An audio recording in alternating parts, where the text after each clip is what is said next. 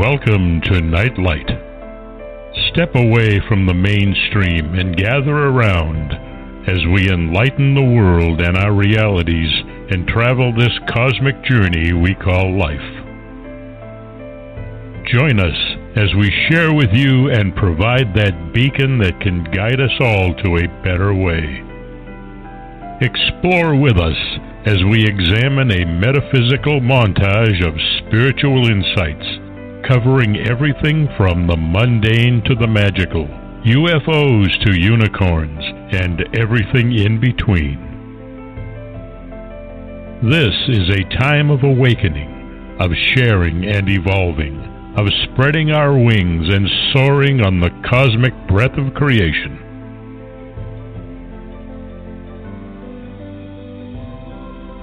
Come and join with other light-minded spirits as we weave our lights together to seek understanding, enlightenment, and with a little luck, some wisdom. This is Night Light, a reminder that you are never alone.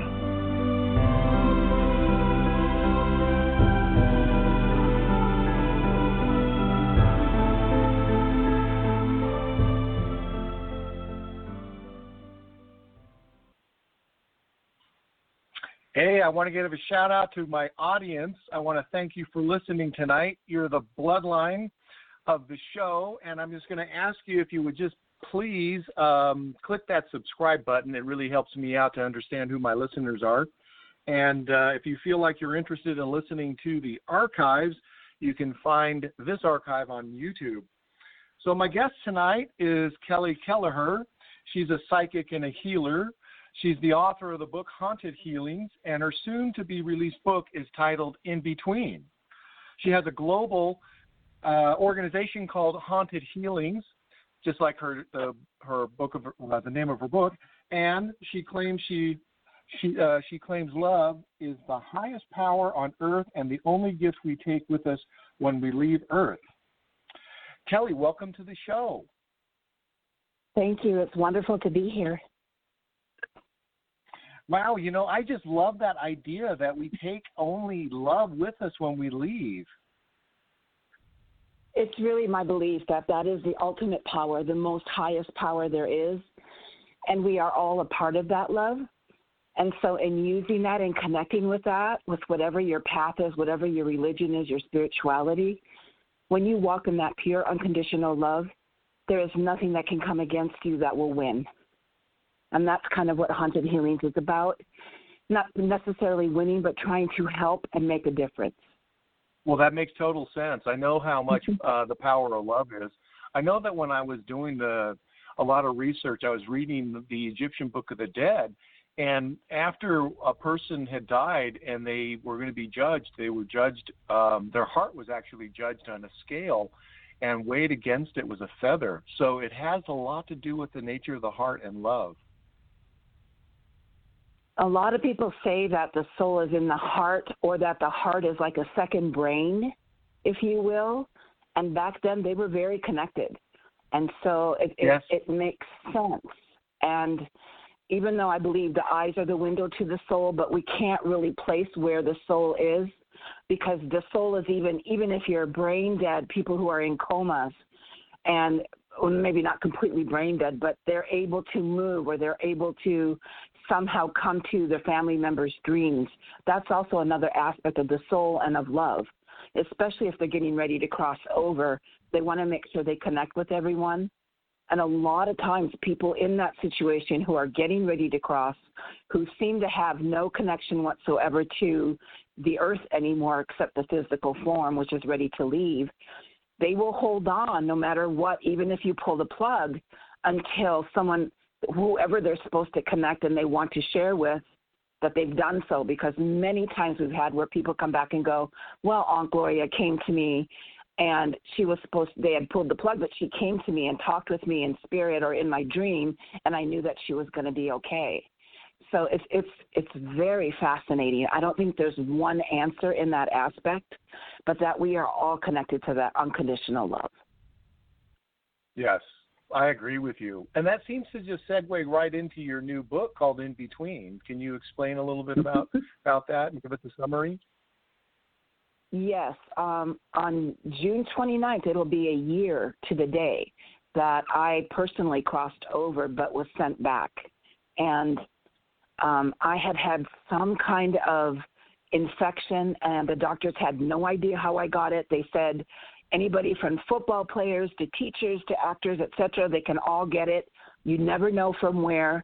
But whatever this little tiny cut or incision, something like maybe from a scratch on the ground or a paper cut or something, caused some kind of infection that started a, like my body in my abdomen, it was eating itself and dying. The flesh was literally dying, and they had to cut my entire abdomen open and take all this dead and dying tissue and then leave it open. It was open for almost six months. And I used what they, they gave me what's called a vacuum. And that in itself is an amazing, this man who loved and wanted to make a difference for people said it came to him in a dream. And he envisioned how this little square thing that you carry that looks like a tiny little oxygen thing that some people carry on a, like a little purse. Well, this is a vacuum that they hook to your incision, and little by little, it draws out all the bacteria and impurities and closes the wound naturally. So that's that's what happened to me, and they, I ended up with that for almost six months. And now the scars, I've got a scar, and it's still healing internally, but nothing like what it was a year ago. And in that process, I actually did cross over. I saw so many relatives and loved ones, but my grandmother and a dear, dear, like a, an adopted mom, Pat, who had crossed over, was there, and a sister of mine that I, her name is Kathy, she was there too, and they were all like, well, if you want to stay, you can stay, but you really need to go back if you're open to that, because that was your purpose. And it's like instantly I came back. And so the story, the the whole book is about not just this, but my story of how and what I experienced, like when I woke up from the anesthesia and these horrible, I couldn't get back in my body, and it talks all about that. And then how a friend of mine, Mary um, Skelly, who uh, Mary Skelly Beckman, who helped me, and we crossed over some of the spirits that were still kind of lingering there, not necessarily knowing they had crossed over, or not wanting to go, thinking that their purpose was still here to help. So they crossed over, and then whoever wanted to come back would come back. So it, it was quite an experience. So this book is sharing not only my my journey, but the energies and the blessed ones that came through the hospital, as well as all the wonderful nurses and doctors that were above and beyond sacred. You could see their light, and they made a difference for me tremendously. And then all my loved ones that came to visit and gave me, um, um, like uh, my friend Jackie came in and did an eagle feather blessing, and Jeff and Billy came in and they did a sacred blessing. It, there was just so many people that came, and so this this is in a way giving back to what I experienced, but also to help anyone else who thinks that death is such a horrible thing, because it's not. It really is as it, excuse me, the, the best way to say it, it's as if it's another birth, but without pain, because the minute you cross over, there's no pain whatsoever. You are in this complete, unconditional, bright, wonderful, inviting, warm, sacred love, and you em- embracing, and you know that you've been there before. It's like everything is coming into full circle, and you, you understand it all. So do you have any, like, Is there any recollection Anyone? of like the life? Is there any recollection you have of your life here on Earth, and you know maybe the disappointments you had, or is all that just like washed away because that none of that matters? Well, I it's not my first time I crossed over, but this was one being so. Not that I'm awake, so awakened. I'm still just a grain of sand in the whole raging sea and beach. But it at this time being in that situation. I always had this thing like, okay, I've gone through all these things, and I still have a lot of questions when I cross over. When it happened this last time, I had no more questions.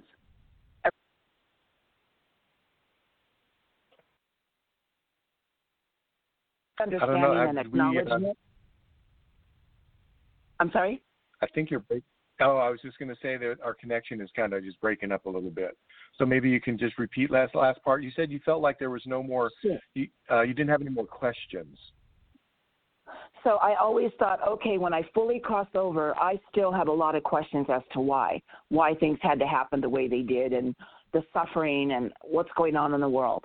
And the moment I crossed over at that point, on the verge before completely dying and returning home, I understood it all. I don't remember it all now, but I understand that memory of I was showing it all within a second. Like it, it was completely, I was completely understanding and connected and safe, and I had no more questions whatsoever. All I had was joy, complete joy. So that. And at that point, you're like, in it, and at that point, you're just pure spirit, right? And so the spirit is feeling, and it's sensing, and it's understanding. So there's all these operations that are still uh, taking place, but it's more on an energetic level, or can you, like, see your hands? It is or, on an you know, what was that like? Level, but yes, you can see, you can still see, like, um, spiritually, you can still see your body. It's almost like you're seeing through it, but it's still your body. And even then, I understood I'm still connected. I haven't fully let go. And I understood I made the choice that I'm not going to fully let go, but I was going to embrace that. It's not even a moment. It's less than a nanosecond. But it felt like a billion years of knowledge and understanding in that one nanosecond, if that makes sense. That well, I've had a little thing, experience. Uh-huh. I was going to say I had a type of enlightenment experience, not exactly like yours, but there's a lot of information that came to me in just super fast uh, time, you know, like snaps of finger. And it's like the entire like library of mysticism just came to me. So, but and I you felt completely connected, right? Like it was normal. Like that once you are at that threshold, it's normal. That's the way to communicate. You you get it all. Yes, I, I felt like I it, the way that I explain it or the way that I describe it is like it's as if I were a sunflower and the flower is blooming and opening. And so that's yes. the, the flower is the petal and all of that. All the energy is coming through, and we're completely connected to the, the entire process. I am it. It's me. And it is just blooming. And you see yourself, say if you're saying the sunflower, you're seeing yourself, but then you see the other energies connected. It's like a Fibonacci sequence that goes on and on and on, but you get it all within that nanosecond. It was yes. so amazing. It was just, I, I can't express it enough in words, but if you think of the most joyous moment you've ever had in your life and intensify that by a billion trillion infinitive yes. of that, it'll that'll give you just a little glimpse of what I'm trying to express. Yeah, so everything about your whole human experience seems to have just been seared away and expunged. And there was like, what, no memory of it? Um, I think, you know, they say that that which you do not look within, you will never find without. We are all sparks of divinity. We are all sparks of that flame. We, each one of us has that, I don't like to use the word puzzle, but each one of us has that spark of divinity. And when we connect to the whole of that flame, you get it all instantly. So it's, It's still within us. It's deep within us. We just have to kind of, since we're here on Earth and it's a linear time and it's different, but we're still evolving, which is fantastic. You can get glimpses of it, I guess, as you need it. But our physical form here, I don't think is capable of understanding that much as when we cross over, which explains why so many people, when they're getting ready to go home, at that moment, they're not afraid. And most of all, here's um, the children who were going through chemo and who knew that they were crossing over, they were not afraid to cross over. They were more afraid that mom and dad or their caregivers, whoever was with them, their, their family, was not going to make it. Because, of course, you would say, oh, my God, this is my child, and my child's going to die soon, and and you're trying to be strong for them, but you would do anything and everything to keep them here. I mean, they are so sacred. They are so, they are the future. So the child feels that, hears that energy, and many times they will hold on as long as they can. But I promise you, there's no amount of morphine that can help you when you're in that kind of pain. And so the children, once the parents really see that the children are holding on, and this is not just children, this can be anyone, but especially I learned this with the children, um, the parents recognize that they are suffering too much. And at that point, it changes. Pure love comes in, not that it wasn't there before, but the understanding that no matter how much I love you, my baby, I am okay to step back and let my child go home because they do not deserve this kind of pain. And within five minutes, between five minutes to about three hours, once they come to that point and they tell that child or loved, if it's not a child, a loved one, it's okay for you to go home, they usually go home. And what I experienced myself in the minister aspect was I had the most magnificent and honor of helping a little boy who was with his parents, who finally the parents understood that he really needed to go home. And they told him, we love you and you can go home. And within ten minutes, he had crossed over. But he didn't just cross over. The room filled with light. And every time I say it, it really gets emotional. Everyone in that room, the doctors and nurses, the phlebotomists, everybody that was there, felt that sacred embrace when that beautiful child crossed over and came right back to let us know that he was okay, that we would all be okay, and that we needed to hold on to this moment to understand that we too will be there. And in the spirit world, when someone crosses over, to them, it just happened. It, to us, it may be years.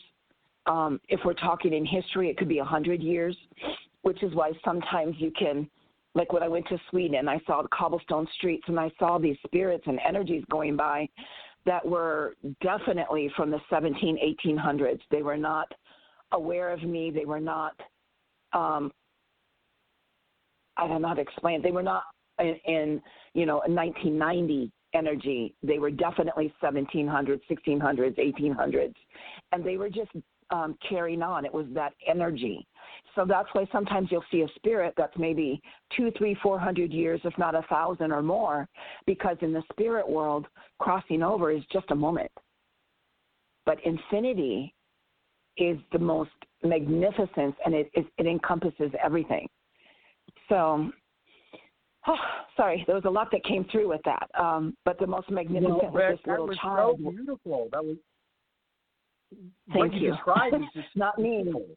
This is why this is why Haunted Healings is continuing on, because we really believe that if the spirit, for whatever reason, is asking for help, and that's a legitimate spirit, something that's real, not not something, and very, very rarely is it like an entity and in, in a spirit. It is a spirit that, for whatever reason, something blocked it, or it just doesn't know it has permission. So many are that I have found in my own experience that there are spirits that know they crossed over, but they're terrified to cross over because they think they were so evil in this lifetime. And when you really open up the veil so they can truly see it, they go home within an instant. It is the most sacred, most magnificent, and you always can smell the essences of roses, hyacinth, lavender. There's always this magnificent energy that comes through, like the Holy Mother Mary. You get that same, the rose's essence, that everything is calm as and as it should be. And the spirit world is infinite, that that's all time there is and everything.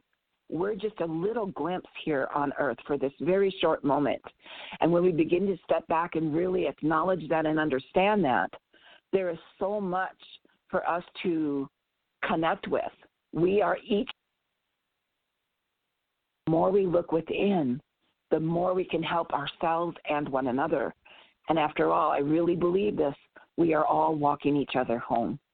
And that's what it's about. You know, that's a new kind of concept that I that uh, I have never heard that. We're all like helping each other walk home. I know that in the Buddhist tradition, you know, life is there. Life is designed uh, to help you learn how to manage your death. And then in the uh, Tibetan Book of the Dead, you get into the experience of the bardo, and that you're preparing yourself energetically to cross over, because whatever the energy you're carrying in uh, in your life will also carry over into the other life. But what you're saying is is maybe that's not true at all. Well, you it think may that there's be a part, an aspect of that. Yeah. It may be an so aspect like people, of that. Oh, sorry. Mm-hmm. Oh, I was going to say, so the people that might, you know, that you might be healing uh, in the haunted healings, and you go to someone's house and you realize that there's an energy there, and that energy has had, that has done something maybe uh, very uh, evil in a way. And they don't know how to manage, you know, to get to the light. But they are stuck with the energy that they're carrying. Would that be correct? That they carried within with their end- lives and what they're in the. Yes, and they they they have not understood, and it, this is something I really want to teach. If we step back for a moment, if we are able to step back and look, so it's like observe, but don't absorb right now in our lifetime. So I'm a child. When I was growing up, there was a lot of abuse. But now I can step back and I can look at it and I can say, well, my parents didn't have all the tools they needed. Look at where they came from. You know, it's it's looking at the bigger picture so that none of that energy, I'm able to release it in love and light, and I truly have, even though every once in a while things will pop back, but that's more our emotions, and we're now taking care of our own inner child. We are adults, and we are supposed to take care of ourselves. Embrace our inner child with the best of uncomplete, unconditional love you can, and you play, and you have fun, and you take that inner child with you. So when you cross over, you don't carry the the anger and the sorrows. You've let that go so that divinity can heal it, and we can be healed in the process. So in other words, forgiveness is very important, but it's really, honestly, and we've heard that before, or this part before, of we're giving ourselves the gift. And it really is. It doesn't mean that it didn't happen. It doesn't mean it didn't hurt, and it is part of how it made us who we are. But if we are consistently trying to become better people, then we also have to step back and say, in love and light, I bless it all, but I do not carry the pain anymore, because I love myself more than that pain.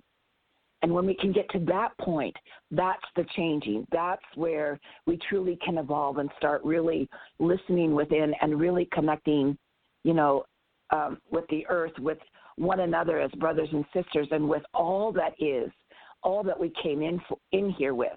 Because when you look at that newborn baby's eyes that's just been born, that's pure divinity. There is nothing but pure unconditional love. Now, whatever was thrown at that child, whatever was, I mean, it used to be you come out, we, we first we slap you, and then we circumcise you, and all of these other things, thinking that a baby doesn't feel pain. Oh, my God, if you slap that child, they feel that. So tell me circumcision yeah. doesn't hurt. Oh, my goodness. So now yeah. that has changed. So now the babies usually, unless it's an emergency, and that's understandable, and that can be changed, that can be healed with, as long as you embrace that child. If you had to do something very strenuous to get that baby to breathe, I get that. So hold that baby afterwards and nourish that baby.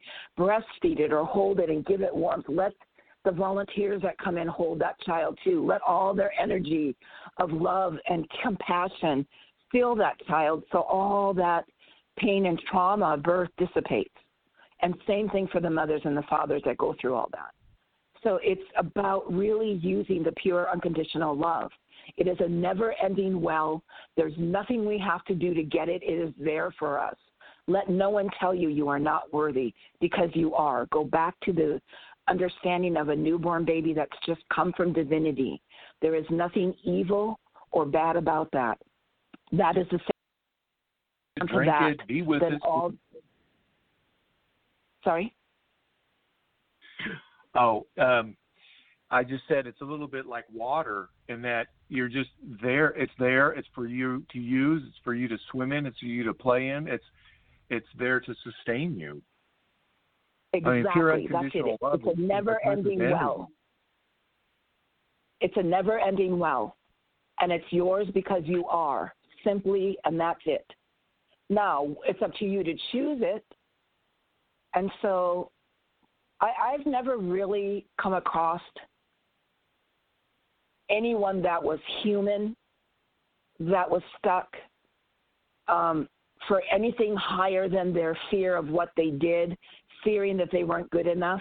But when we go back, you see why they became the way they did, and that all heals the minute they cross over.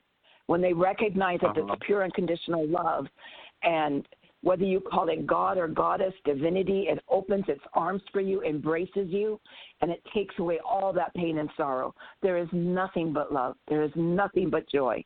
It is the most, I, I really cannot express it enough, but I hope that people who are listening can kind of connect with that, because that energy's out there. Don't let the news, don't let the things that are going on the world, on in the world, make you think that humanity is not good, because humanity is alive and thriving in every country, in every space, in every situation that can possibly be. We just have to be awakened and aware of it. If someone falls down, there's always, almost always, someone to pick up, or there's some, you know, there's there's another person. If somebody sees that and they have any kind of a heart, they're going to go and help that person. They're going to go help the animal that fell down the hill. They're going to go and do this and that, and they're making a difference every day. All of these billions and billions of unsung heroes, but that's what love is. You know, there's that expression, the truth doesn't have to be defended. Let it loose. It will show and divine, and it will show its divinity and defend itself. And that's what humanity is. It is the real truth that we are all worthy, we are all sacred, we are all divine, we are more than what we've ever been taught in the past, and it's time to reconnect to that. Yeah, unfortunately, our that traditions that... are so... Mm-hmm. Yes, there are traditions, but even in traditions now and, and certain religions, they're waking up and understanding that aspect. You know, There's, it's time.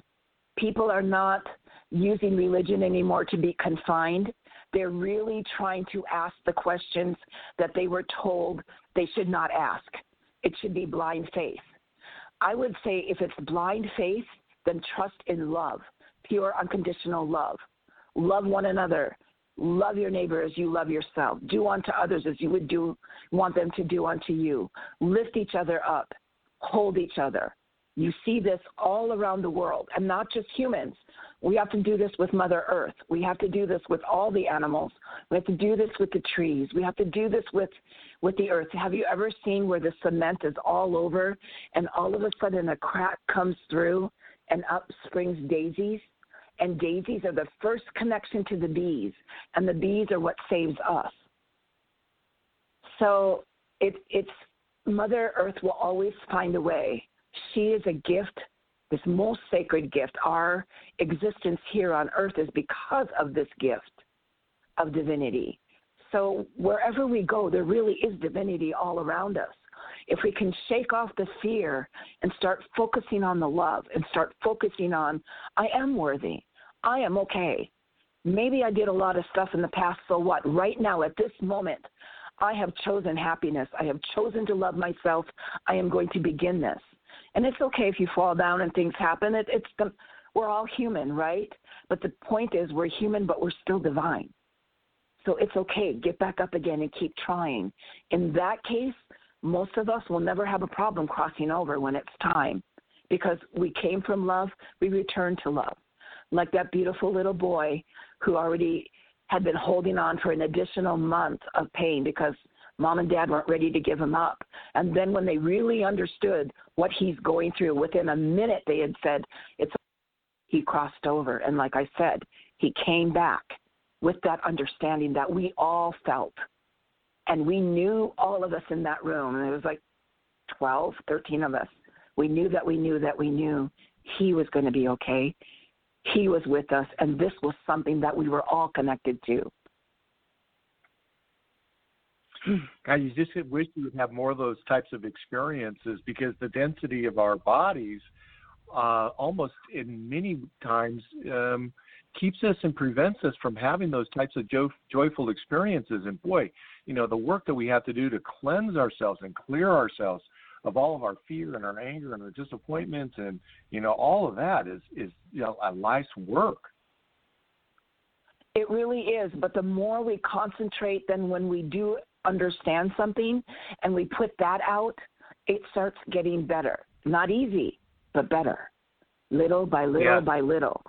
And that's the best we can do. And at the same time, even our earthly body, you know, that's the, that expression that we are the universe simply experiencing itself. That is so true.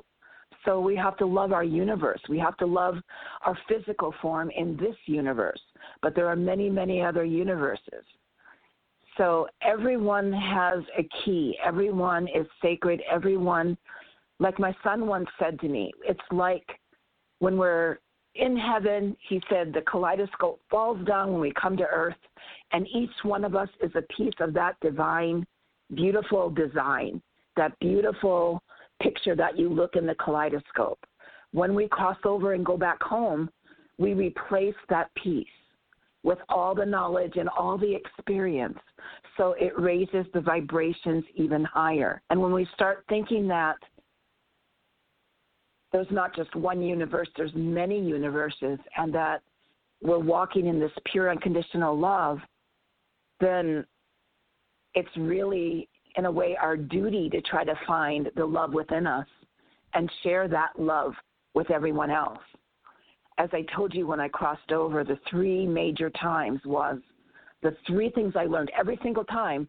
The que- there was not what did you do, how bad you were, how evil you were. It was these three questions. And it wasn't really in a question form. I put it in the question form because it was already it was already known. It was just granted so I could share it. And that is, what love did you learn? What love did you give? And what love do you bring home with you? That's it. Not why did you do this and why did you steal that or why did why were you this way when you were little or why did you whatever. It's none of that. What love did you learn? What love did you give? And what love do you bring home with you? And that's it. That is a very profound idea. So that kind of rec- um, that kind of refocuses all of our energies, not on thinking about things, but on embracing things, right? Yes. And then yeah. being so able to step back and see the bigger picture. Say that again. Once you, once you do that, then it's, if you do get caught up in things, try to step back and see the bigger picture. Are there things changing now to make it better? Are you yourself doing something to make it better? And then that changes that essence from fear and anger and hate into love and, in a way, justice and hope and It really, it's it's eternal. It doesn't, that doesn't shake. That doesn't get lost. It never gets lost. It's why we came here in the first place. We chose to come here, and when it's time, we go home, and we return with the love that we've learned. We return with the good that we've done, not the bad. Whoever taught us that, that was a whole other entity. And I, I just, in love and light, I bless it. But from what I have experienced in many, many people crossing over and many births and many blessings and many hauntings, it was all about love.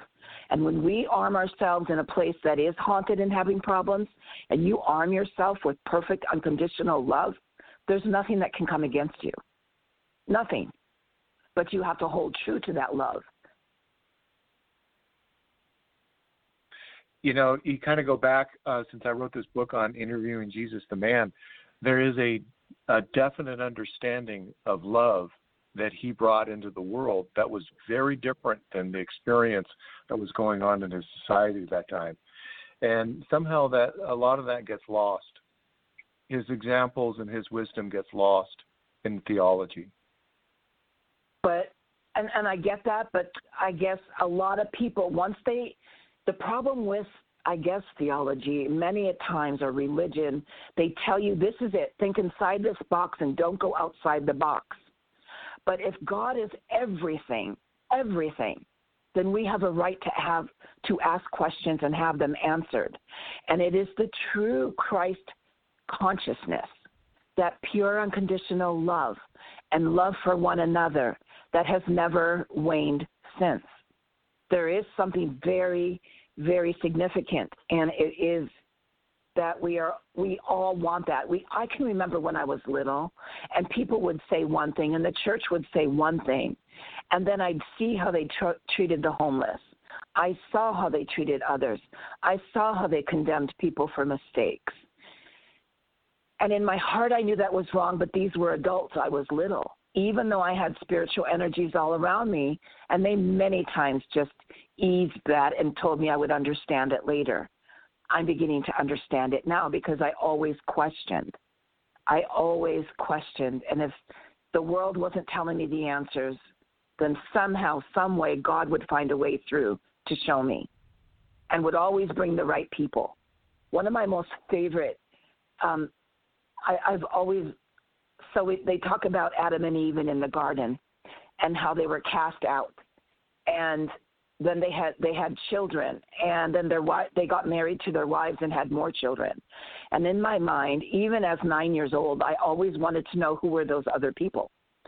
And I got exactly. in trouble a lot. Catechism and Catholic school, I got in trouble a lot. I learned not to say anything. But in eleventh grade, but I would still ask, and I would study everything I could get my hands on, and I trusted the Christ consciousness. I love, and I always have and always will, follow in that divinity, because that was a new beginning, a new blessing that came through for us to have an example to live by, and that even our lives on earth were not as important as that love is. And that's what was happening in the very beginning. And sadly, a lot yeah. of organizations have used and destroyed or tried to destroy it, and destroyed a lot of wonderful sacred starseed children and who grew up to be people who were bitter and, and afraid. But others never did. They, they they believe in that, but they also have their own divinity, their own connection to God, and they know. And and that's what it's about. And it doesn't matter what your label is. It doesn't matter what it is as long as it's love. See, and even if it's not love, if you can step back a little bit and try to go past the pain and see what happened, it doesn't make it okay.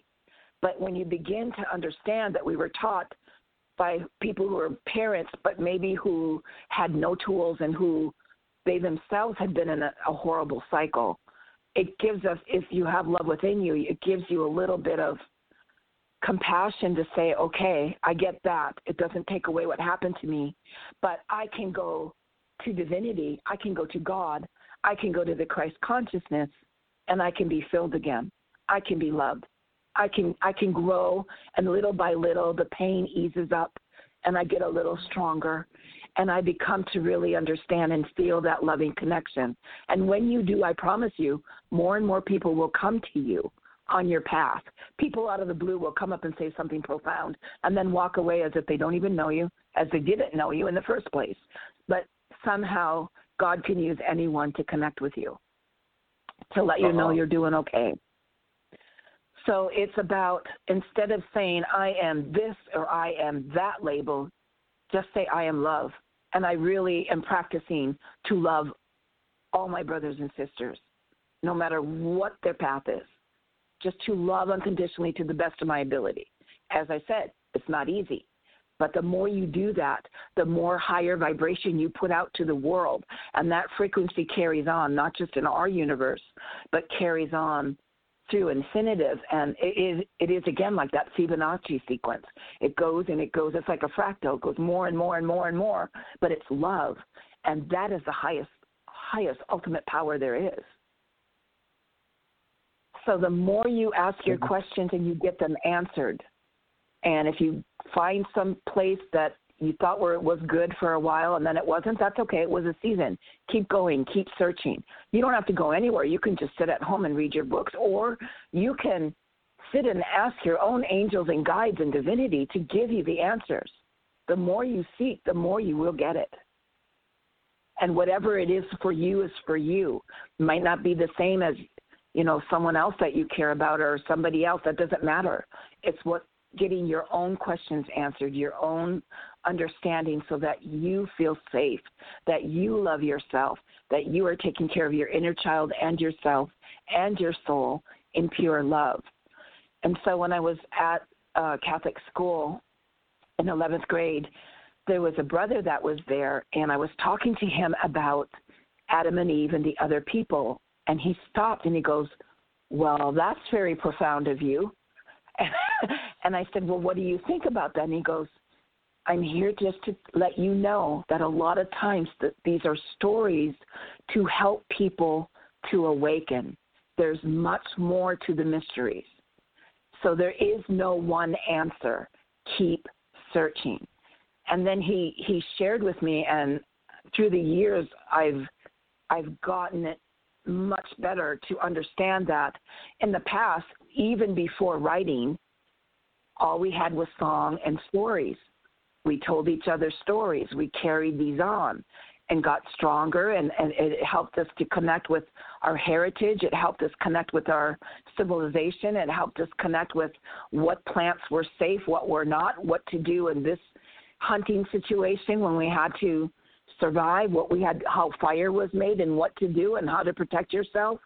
And so it was these songs and these these voices and these these ways of teaching.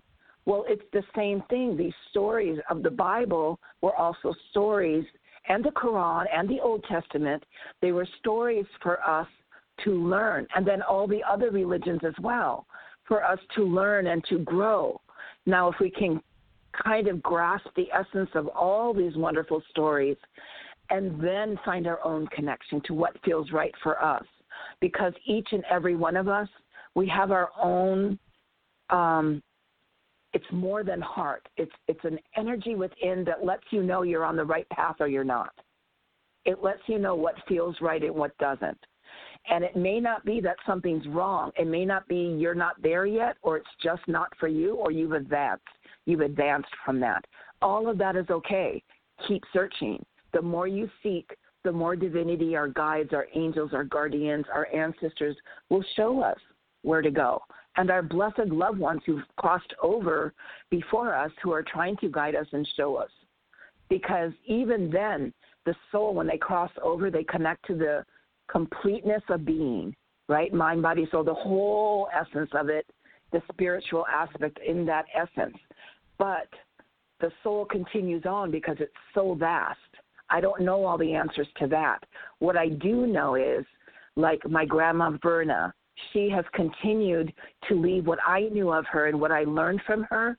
Her essence is still with me today and helps me when I need it um, physically and emotionally, and when I need it for haunted healings, or when I need to help another person and I can't quite get it. She'll come right there and show me. And it's her energy. I feel it. I know it. It's her. And it's all about love. But I know that Grandma Verna is not just like sitting above my head. I know her soul has continued on and um, gone on to places I don't even know, and I'm not supposed to know. But she's still with me. So our loved ones that have crossed over, they have, once they cross over, they choose if they wish to stay with us and watch over us. And from my understanding, if not the closest ones, others do in love and light. So I, I've never not found someone who loved someone who crossed over, that that person did not in spirit come to bless them and watch over them and somehow come through in a reading, or they had a dream of them, or they felt their energy, or they smelled their perfume, or, you know, the tobacco or something that was connected directly to them, and they knew that they were there. Because once you're in that right. pure spirit form, that pure spirit form, you can manipulate and use use energy because matter of using it. Yeah, I think that part of, you know, our journey also is to learn how to play with the elements of the universe and the power of the of the planet in a way that is beneficial not only to you but to others. You know, exactly. We are very creative. We are very creative with lots of energies and lots of, you know, intuition, energy, the chi, um, touch, feeling, all of that, you know. And so there are tools that we need to like practice and learn how to use so that we can engage the world in a in a much more like kind of a dynamic manner. But unfortunately, we just seem to get caught up in the human drama and all of our pain and our frustrations. So I have a um, an understanding of that a little bit. I'm still studying more, but there are some, they are not human. There are some energies that feed off of, if we focus on the negative all the time, if we walk in fear and we're in terror, we are not only making ourselves sick, we are also calling that kind of energy in. And somehow, some way, these entities are feeding off of that energy. But if we are yeah. able to little by little get out of that fear mode and into light, into love, into the Christ consciousness, that changes everything. They can't feed off of us. And nobody should be like, I don't like the word psychic vampire, but nobody should be feeding off of our energy. The only ones who feed off of our energy are children, because they're trying our energies, their own energies. They're trying to find out who they are. And then those who are getting ready to cross over because they have so much to say. And when I mean feeding off our energy, meaning they're trying to share and explain to us everything they possibly can before it's their moment to cross over. Of course, once they cross over, they can share it all anyways, but They're, they're, you know, this is, we're all still growing and learning. So the only people that should be feeding off of our energies are the little children who are still finding out boundaries and still learning, and they're so full of light and so full of energy. And if we could bottle their energy, we'd be millionaires anyways. But and and my whole house would be clean. But anyways, um, in reality, though, in reality. Um, No one and no entities whatsoever, and I'll repeat that. I'm going to repeat it twice. No entities whatsoever, no entities whatsoever should be feeding off of our pure love whatsoever. We came here in pure unconditional love. We leave in pure unconditional love, and we continue to share that unconditional love, and it's there for all of us. And the more we do that, that changes the vibration and frequency. So remember when I said the more we put out there and all these unsung heroes of love and making, who go out there and help people every day, even just smiling to someone who's so sad and having a very bad day, just smiling at them can make the difference. You just never know. That's a frequency of love.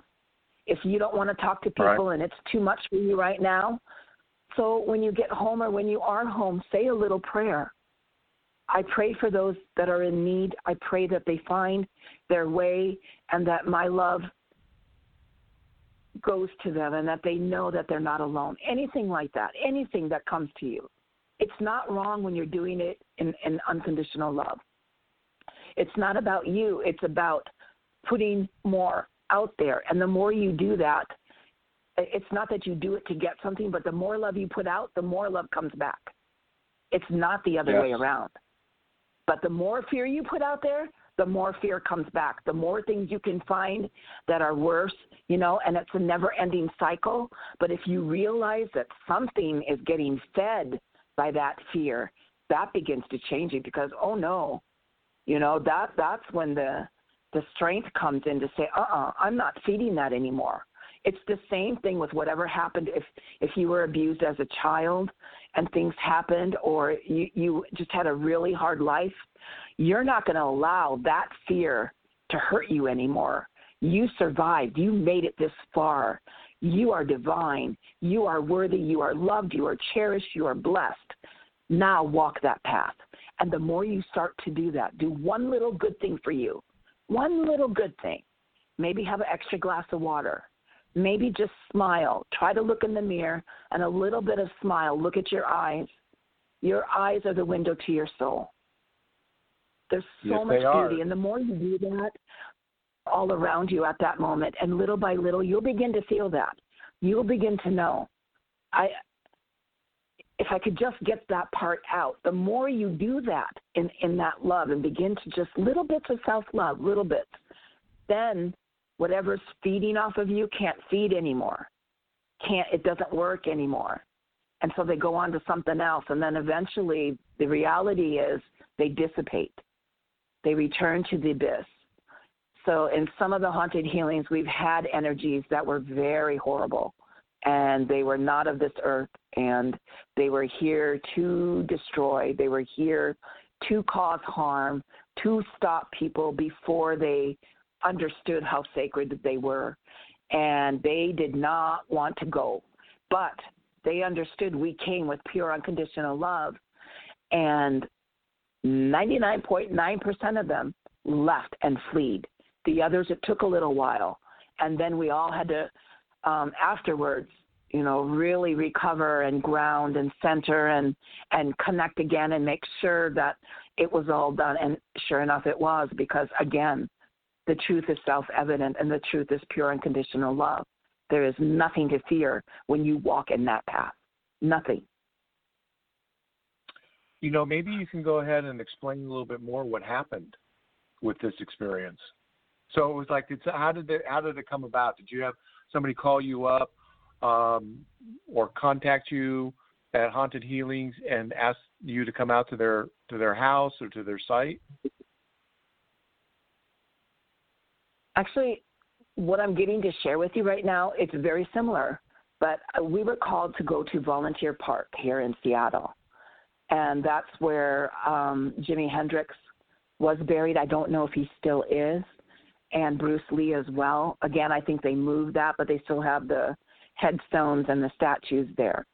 But not on that side, on the other side of the park, Haunted Healings was given a call because people kept getting poked and pushed, and they were hearing voices, and they had just put up this beautiful, um, I believe it was a Japanese library over there, and it was really beautiful. And they had put some dragons out there, which seemed uh, as kind of totems out there. They're fantastic. But there was still problems that were happening, and books would come off the shelf, and it, it was a lot of poltergeist, a lot of energy and activity there. So we rested a few days before going out there, and then we had to go out in the evening because that's the time where all this was happening. So this was after the park had closed. So this was about, I think it closed at that then at nine. So we were there about ten thirty. And we had um, people to be guardians, and we did it with threes. Three in the north, three in the south, three in the east, three in the west, and then all of us in the center. And we set up circle, which is just putting salt around, because salt is the pillar of the earth, and we're calling on with our physical form and our divine soul. We are connecting so that nothing can harm us in the process. And um, we did the earth, air, fire, water, Um, energies to put that out, to let know, to let it know that we are here. It did not, it was not happy. Um, this energy was very, very strong. It was very old, but it was not from there. Something brought it in, and I don't understand it all, but there had been some kind of portal that was opened, and it was brought through. So what I can get from that is somebody was doing thinking they were doing some kind of magic, and they were going to um, hopefully get this magic and do whatever they could to the highest bidder, not knowing what they called in, and probably not right. being awakened enough to understand. And, and and I had to step back little by little to look at this. This was like um, about eighteen years ago.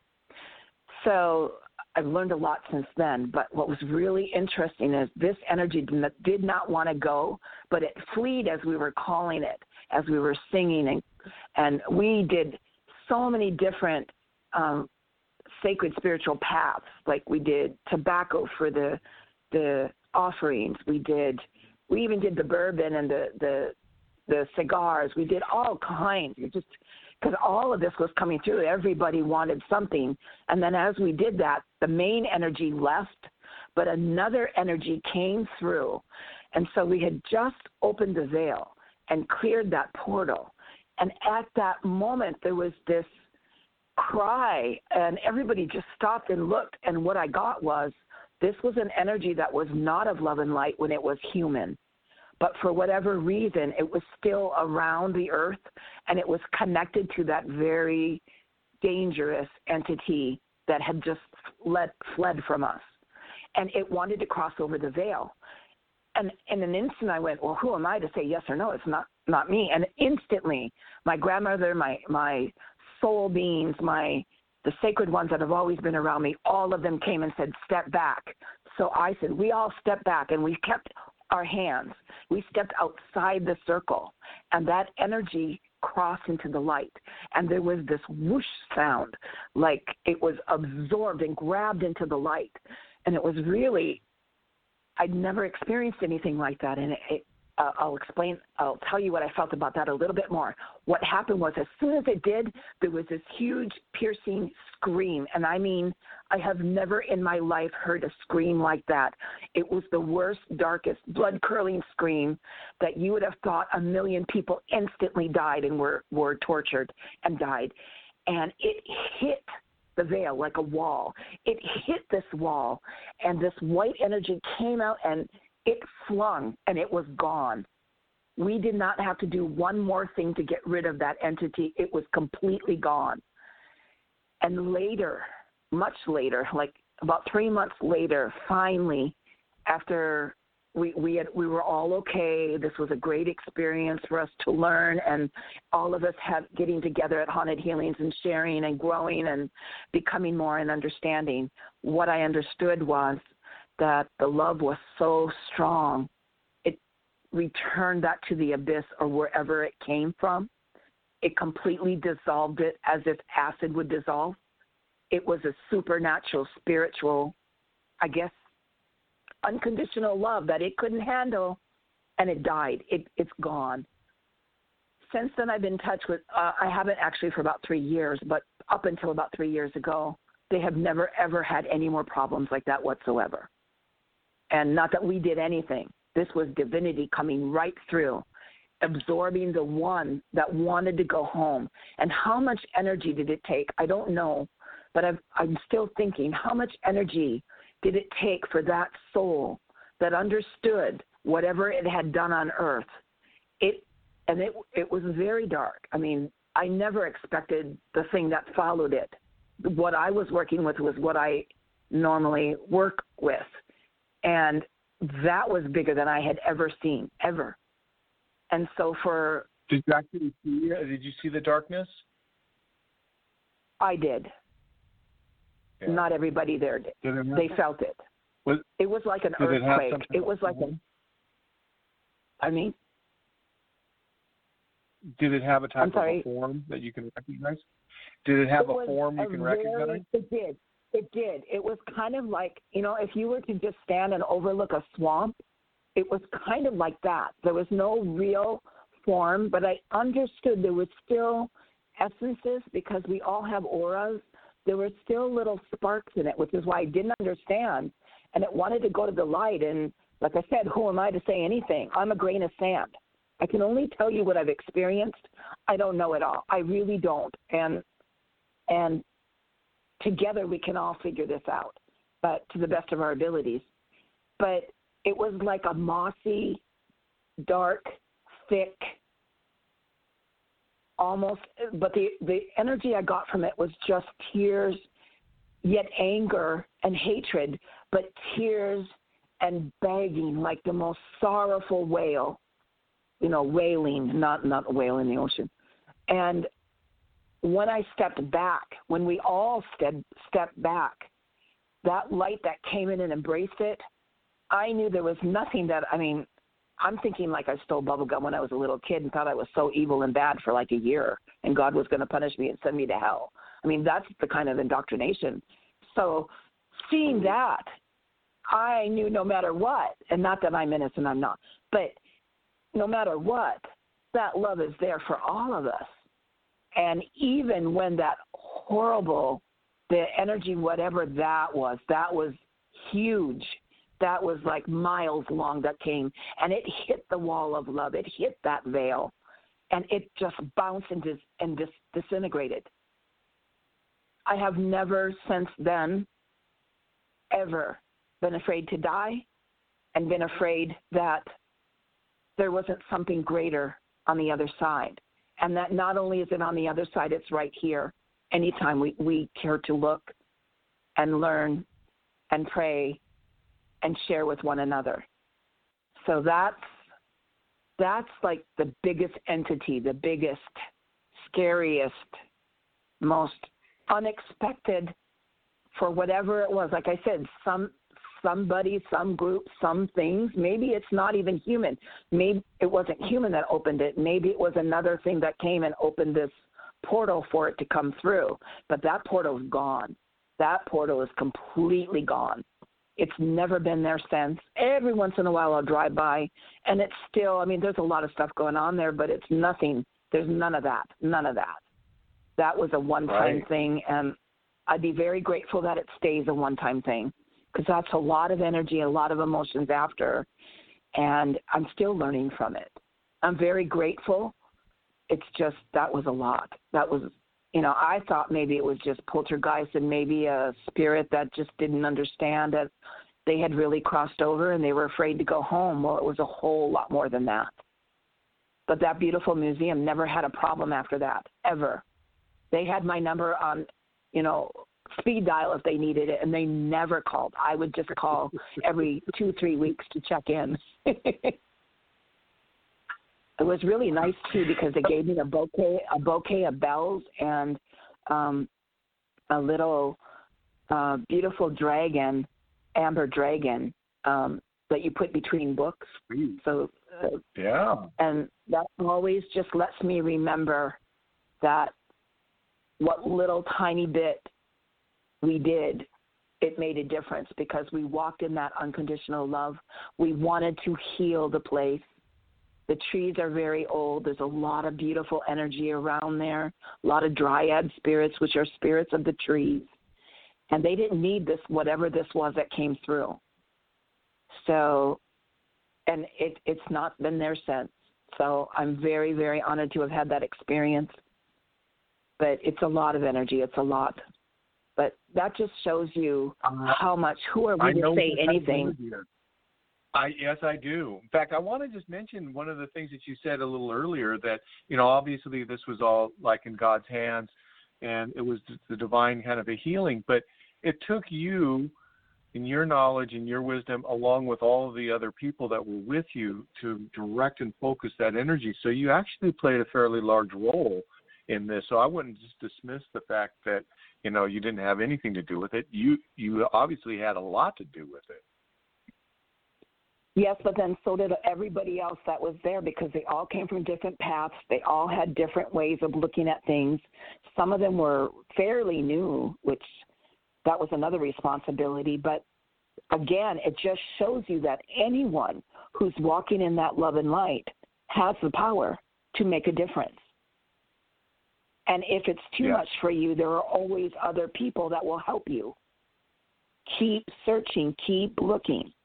And if someone tells you there's only one way, run, don't walk. I made that mistake, and it, it hurt a lot. And now I understand, no, we're all divine. There's all different ways, and some are for a season, and then some we find. And ninety-nine point nine percent, it's it's within ourselves. It's been there all along. I never liked yes. that that uh, – Uh, the Wizard of Oz, because all she had to do was click her feet and she could go back home. I'm sorry. I'm still, and the flying monkeys always scared me to death. But anyways, the fact that she could click her heels at any time, I was always angry about that because she could have saved herself so much pain and sorrow to have done that. But it's taught me, step back, look at the bigger picture. I mean, that's just one little tiny little story I'm, I'm inserting about that. But it's, It's like no one had to give us the ruby shoes or no one had to give us something to say we're good. We already were. So if anyone who's listening right now, just so you can hear, you've always been the good girl. You've always been the good boy. You've always been trying to make a difference. You've always been looking to help and doing what you can. It's okay to take care of yourself and then put whatever you can in love and light, whether it's just a smile or a prayer, just put that out. It makes a difference. All along the way, we've always had somebody to somehow tell us we're okay, we're doing all right. There's always been somebody, even if it's somebody at the store who just gives you a little extra salad in your, your takeaway thing, or you, you know what I mean? There's always a little bit, a little more. If we keep looking for that, it changes our own frequency and it brings more of that to us. But if you think everybody's horrible, everybody's evil, everybody's bad, then that's kind of like you're calling that energy in. So forgive yourself and love yourself. Start to just sit, one little thing. Have a little extra glass of water. Maybe take a nap for ten minutes. Look at something that you've been wanting to look, but you put it off because you're so busy doing everything else. Take five minutes. Go in the restroom. Sit there, close the door. Give yourself those five minutes to look at whatever book or magazine or just to sit there and veg out. Do something just for you. That's where it begins, and that's how it can manifest and continues on. Exactly. You know, as soon as we start to honor ourselves and that we are like a sacred temple, you know, we and we have all the connections to the divine, um, the more empowered we become. Absolutely. And the more we can make a difference in other people's lives, and the more other people can make a difference in our life as well, and not just animals. You know, go out to the mountains one day or go to the ocean, go to the desert, go where you love, but out in nature. And just sit down for a little bit without the noise of the city and the traffic. You can yes. get some profound energy and connections there and understanding. And then be mindful of the animals and the insects that come around you, because those are connections too. One of my most favorite books is with Ted Andrews, who crossed over not too long ago. But he wrote the book Animal Speaks. And there's many other great yes. books as well. But his I really like because he puts it in very simplistic terms about the meanings of each of the animals that may cross our path, even if it's a bumblebee that stings you or a hornet or, you know, a mosquito. If you really look, sometimes it's another way of our angels, our, our loved ones, our ancestors, spirit of God trying to get our attention. When all else fails, just go sit in nature for just a little bit, and that will help you to reconnect of who you are. We are mind, body, and soul on, in this form here on earth, but our soul is omnipresent. The more we begin to understand that and, and accept that and share that, the more love that comes to us and the stronger we become. And at that point, there is no entity or Um, spirit or situation that is going to steal your sacred light.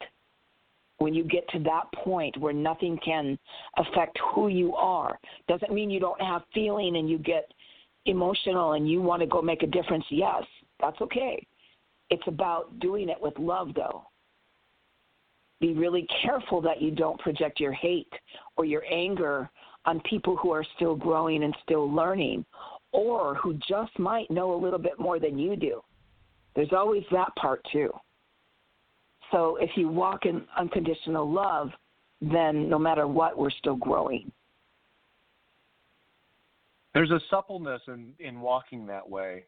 You have to be very flexible. Yes, and it also just reminds you when you fall down and you just get, go nuts, and it's okay to have a bad day or a bad week or whatever. It's okay. But when you get back to, well, I love myself. I love my brother as myself. I love my sister as myself. We are all worthy, and start that up again. You get it really quick. You go right back into it. You get that stronger path. You get that more connections, and it just flows. It's okay to be the human aspect here because it's it's sometimes very, very hard and a lot of injustice and pain and sorrow, needless. I'll put that out, needless. So we need to change that frequency or it continues. We don't let that energy be fed. We put, we stand up for what's right, but we also put that love and light. And remember, the person you're yelling at or pointing the finger at, you still got those other fingers pointing back at you. With the understanding that I'm here to make a difference, but I'm also open to learn more so that this never happens again, whatever it is. We can apply this to every single situation on Earth and every learning experience.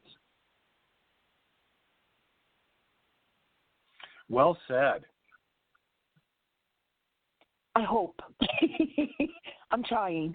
It's hard sometimes because I, I get it in spirit, but the words don't always come through. I I know there's going to be a time where we can just hold each other's hand, and whatever you're trying to share and show, the next person will get it. Because the more we develop this love, the stronger we are telepathically and heart to heart. We, we will connect and be able to do that more here on Earth. And it's time. We have so many capabilities. You said earlier that how it's like a fluid, a water. Well, we are what, eighty-seven percent water? And I think we had talked That's before right. about, I think, Doctor Miyamoto, I think, who had talked about, yeah. he crossed over just recently too, about how if you get two two exact same um, ice cube trays, and in one of them you scream and holler and get all your aggression out, and in the other one play some music and say, I love you, I care about you, you are so beautiful, I love you, water. Put them in the freezer for two hours and then take them out and look at it. The one that you screamed and cursed and got angry at is all um, has lines in it and scratches and scrapes, and it's not, it, it, it looks like it's just been through a shredder. And you look at the one that you said, I love you, and you played music or you sang to it and you said how much you love it. They're clear. It's a whole different energy. And I would go one step further and say, now taste the difference. It's still water, but taste it. I swear to you, to me, my experience, the one that I said I love you to tasted better. The I'm other sure one, I went outside. You know, because... Yeah, I took the the ice cube tray that I had screamed at, and I just put it outside in earth, in the earth, let it dissolve, and as it did, I just said a prayer over it. Thank you for this experience. I will learn from this and not do this again.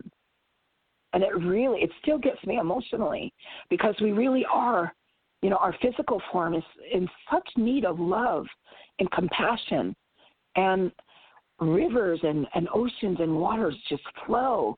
And we're supposed to be that way too. We're the conduit to each other. So what are we going to do? Are we going to scream and fight, or are we going to put that love out there and really make a difference? The more we put out there, the better it will be. Changes will be made. I'm not saying step back and let things happen I'm, that, that are horrible. No, not at all. I'm saying for you yourself personally, you have to work on yourself first, and then little by little, help humanity, help the changes, help it. It won't work by screaming and fighting. It will help by shining your light so bright that all they can do is connect with you. Or run. It's one or the other. That's what I've learned in Haunted Healings with different entities and energies too. When you walk in that pure unconditional love, it flees. If you tell it to go, it has to go. It has to go. So, Kelly, maybe we can talk a little bit about how Haunted Healings came about. And did you feel that you were called to do that? Yes, even as a little girl. And I had heard from my grandmother and from several aunts and others in the family that this was a family tradition, that some accepted it and some did not, both in the um, the Native side and then the Irish side. And it, it went from different families and generations, and some continued it and some did not. I chose to pick it up at a very, very young age, but that I also saw all kinds of what I saw as fairies and angels and energies all around me above my crib like a mobile. They were there to comfort me and be there for me when my mom wasn't. They were there to guide yeah, me so and show me what was safe. Your psychic so connection to the other side has been... My psychic connection was that, was them, was... Yeah. Well, I think we all have this psychic connection. For me, though, I was such an empath, I needed help. Because I would watch a Tom and Jerry cartoon and I would cry and cry and cry. So they had to help me because I was extremely... I, I, I cared. I didn't want to hurt an ant, a bug. I still don't. Um, I had to get help with that, and they were there, and they showed me. And then as I got older, beautiful people in my life who became like mothers, who became sisters, who became, and my own sister too, and my brothers, and other family members or people that became family. There was always somebody who... I always wish were were my mother or my father or my my part of my family so I could go to them. But somehow, some way, they would find me and let me in. So I really had that my whole life. So I, I honestly can't complain. I just, I had to find a way that I could function and understand that most people, children did, but most adults did not have that kind of energy. And if they saw us who did, they would come over and ask all kinds of questions, but then say how bad and evil it is, right? But believe me, if somebody was sick or needed help, like even with my grandmother, if someone was sick or needed help, they would go right to her and ask her. But then they would talk about her behind her back. So it's kind of like, you know, what do you do as a little girl who's five, six years old and seeing that and not knowing, you know, what to say? And then my own grandma said, be careful of who you tell or who you share with, just so you don't get hurt. And yes, but I found my way, and I think most children do. They're told, oh, you're you're imagining. It's an imaginary playmate, or, oh, no, that's not grandpa or grandma, when they can describe to you what they look like and they never saw them in this physical form, right? So we need to start encouraging, if not encouraging, at least being open to the idea that maybe, just maybe, we don't know it all, and that our children who have come here, these beautiful sparks of divinity, might know something and have a message to share. They don't have to be completely immersed in it. They get to be children too, but part of being that child is the imagination, the creativity, and their divine connection. And the more we embrace that and allow them to tell us what they see or what they know, the stronger we become and the better they become. And it won't be as hard when they're older, when they're seeing ghosts and spirits that they were told were evil, when it's really their own guardian angels or their grandmothers or great-grandmother, great-grandfathers or the great spirits, the great elders. You know, these are not bad things. There are some things out there scary, but those usually come when we're told to, to shut up and not talk about it. That was my experience, my first real experience of a horrible uh, demonic-type ghost thing was when I was told no longer talk about what I can see, no longer come to my parents in the middle of the night when I'm getting these dreams and seeing these angels. Don't talk to them anymore. They're tired. They're busy. Keep it quiet. And that night, underneath the bed was the first thing where this thing came under there and started scratching and laughing. And that thing tormented me for almost a year till we moved out of that building or out of that apartment, I'm sorry, that house. And to this day, I mean, it's cleansed now, let me tell you. But that tormented me. And there are children who grow up with these kinds of energies that torment them even now. So all I say is, in love and light, you bless and consecrate yourself and your own sacredness, and anything not of love and light must leave and never return. And if you say that right three times, it goes. It's always about threes.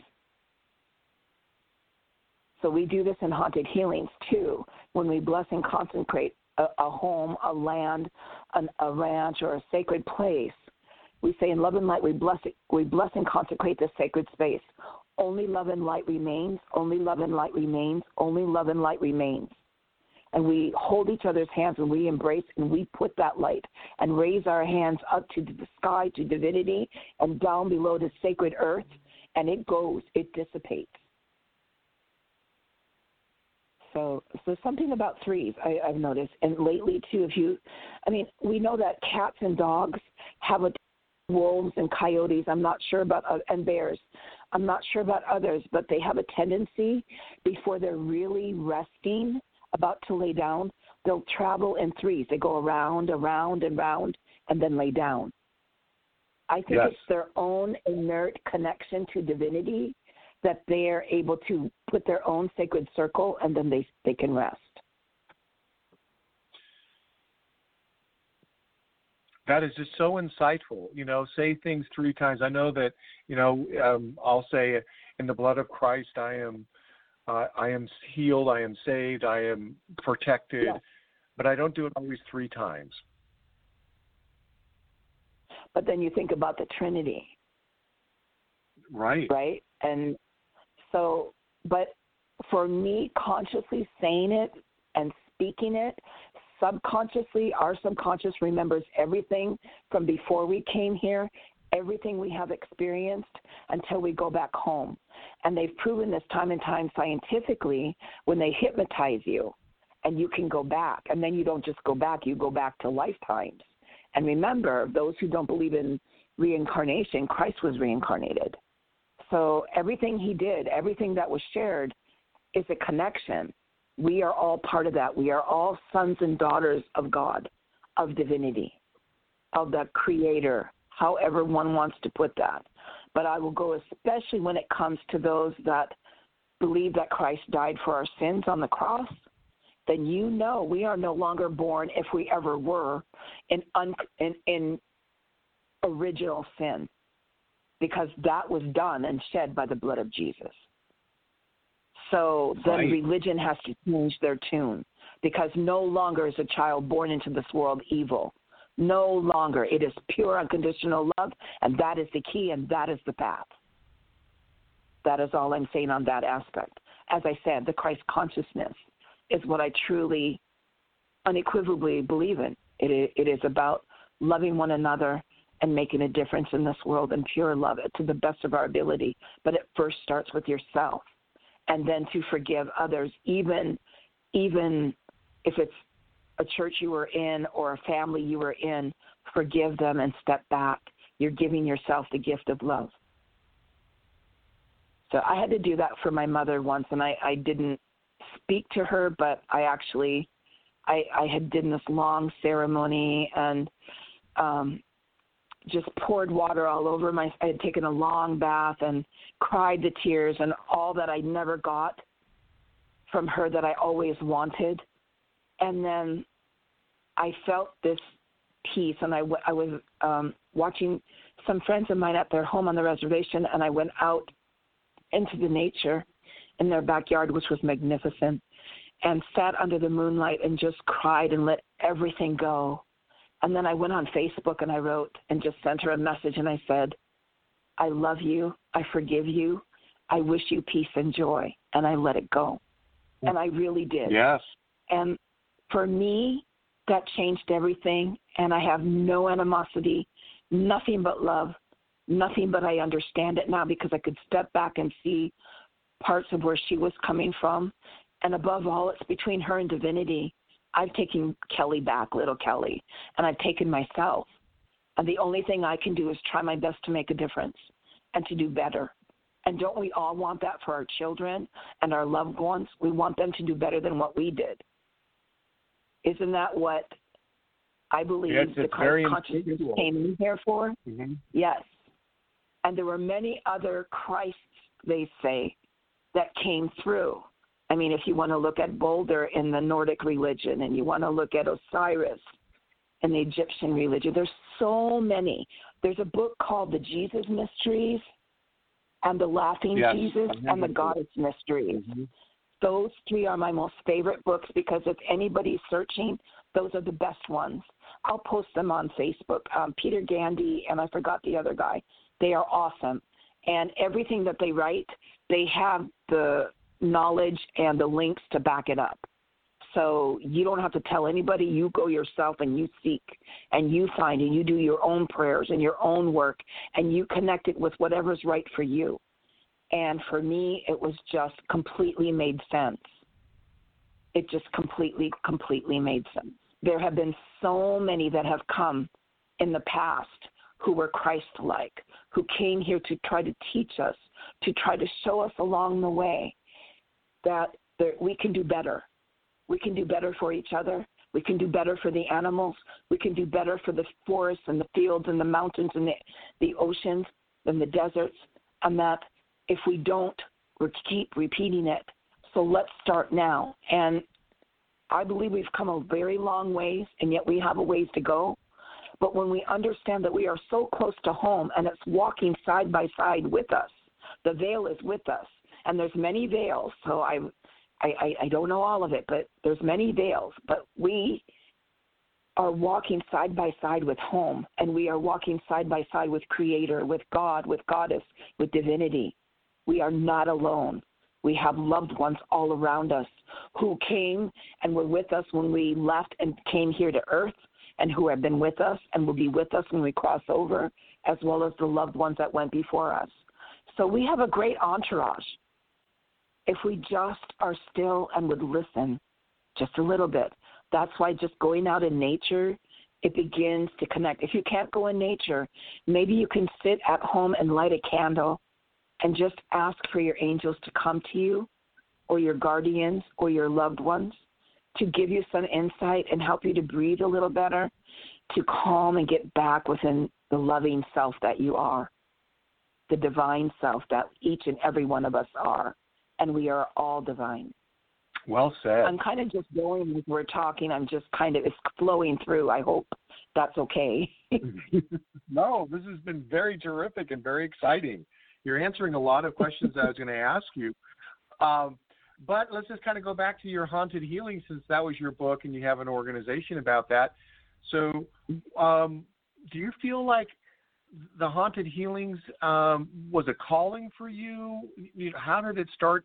How did it start uh, to come about? How did it evolve? It's you know, let's just kind of talk a little old. bit about that. Okay, it's thousands of years old. It, I know it was in Ireland, and I know that um, we have ancestry Cherokee and Iroquois as well. We have Swedish and French. We have a lot, and a lot of them were doing their own shamanic spiritual work.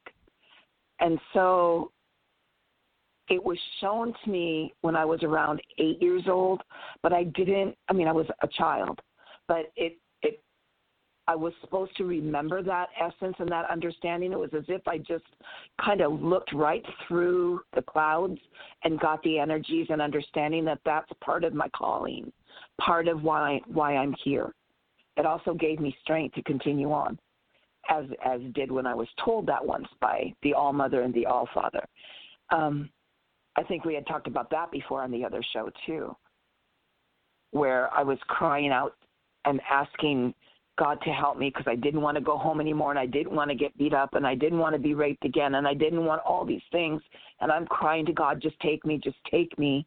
And everything changed to, like, this most amazing prism colors, like the all, all that is. It was like every color there is, every color. So from the blackest of the black to the whitest of the white to the most crystal of the crystal, and it was the most, I, I can't express it, the color to tell you, but it was like I was inside this majestic, huge diamond prism, and there was the All-Mother, the All-Father. That's what I, I looked at. And to me at that time it was Mary wow. and Jesus, and they told me, first of all, there was nothing but love and embracing. My tears were gone. The tears were happy. But what they did is they let me, they showed me, they said I could stay, but they showed me, it was like this imagery in the clouds that if I went back, that this is the difference I would make if I would go back. They didn't let me remember what it was. But they let me remember that I, as an eight-year-old, seven-year-old little girl, pointed down and said, send me back. I wasn't sad anymore. I wasn't upset anymore. I wanted to go back. And that was a changing day for me. That changed my whole life in that aspect, because no matter what was done to me, how many beatings or the police coming to the door and all that stuff, these things happened before my brother went through a lot. Um, there was a lot of alcoholism and stuff too. So, but anyways, it's all healed. I'm just trying to explain, if anyone's listening, if it connects with them, that I knew no matter what at that point, no matter what was done to me, that I was more than that, and that I never again would let them hurt me the way I had been hurt up to that point. It's not that I became, you know, it wasn't like an ego thing. It was, I'm worthy. I'm okay. I can do this and more. And I always used to think about Jesus on the cross. There was also Osiris on the cross and Balder and many others. But what I knew at that time was Jesus on the cross. If he could do that, I could, I could endure anything. It was that energy. And what is that? That is my complete, pure, unconditional love that each and every one of us has. But that was the one I had for me, because God gave that to me. So I must be something. I'm not a horrible being. I'm not unworthy. I'm going to be okay. And that changed everything. And I got beaten that night for being home late, but it was okay. It didn't hurt me anymore. Not, it hurt physically. It could never touch my spirit again. Since then, I everything has changed, and, and things are much better, even with the parents and everything. But but it took a lot for that little girl to go through to get to that point. And if I could spare anybody that pain, I will do it. And so that's why I share Haunted Healings. And so um, it was all around that year that when I, I understood that I, too, was going to teach in my own little way and my own little whatever I could do. And, again, I really am just a grain of sand. Where there, I, what I tell you tonight, there's so much more, but I don't understand it all, or I don't know it all. And I'm open to learn, completely open. I think I'm more the eternal student than anything else. And um, I can agree with that. I know that. I know about that. Yeah, and what's that expression? If you think you know where you're going, you will wind up somewhere else. And I'm okay with that now. Yeah. Yeah. So then as I was growing, and it, I'm sorry? I was going to say my new motto that I've kind of learned is, are you comfortable being uncomfortable? And are you okay being uncertain? Or are you okay being um, uh, kind of in a state of uncertainty? I think that's a really profound statement. Yeah.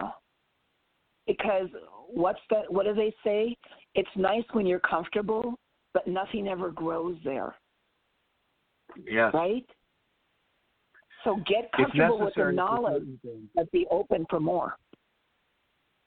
Exactly. You know, you're going to have to stretch yourself, and you're going to have to get outside that comfort zone. I completely, I, I wholeheartedly agree with that. I wholeheartedly agree. And then so for Haunted Healings to come through, finally I got connected more and more, and the right people came through, and different family members from Ireland connected, and different tribal members connected.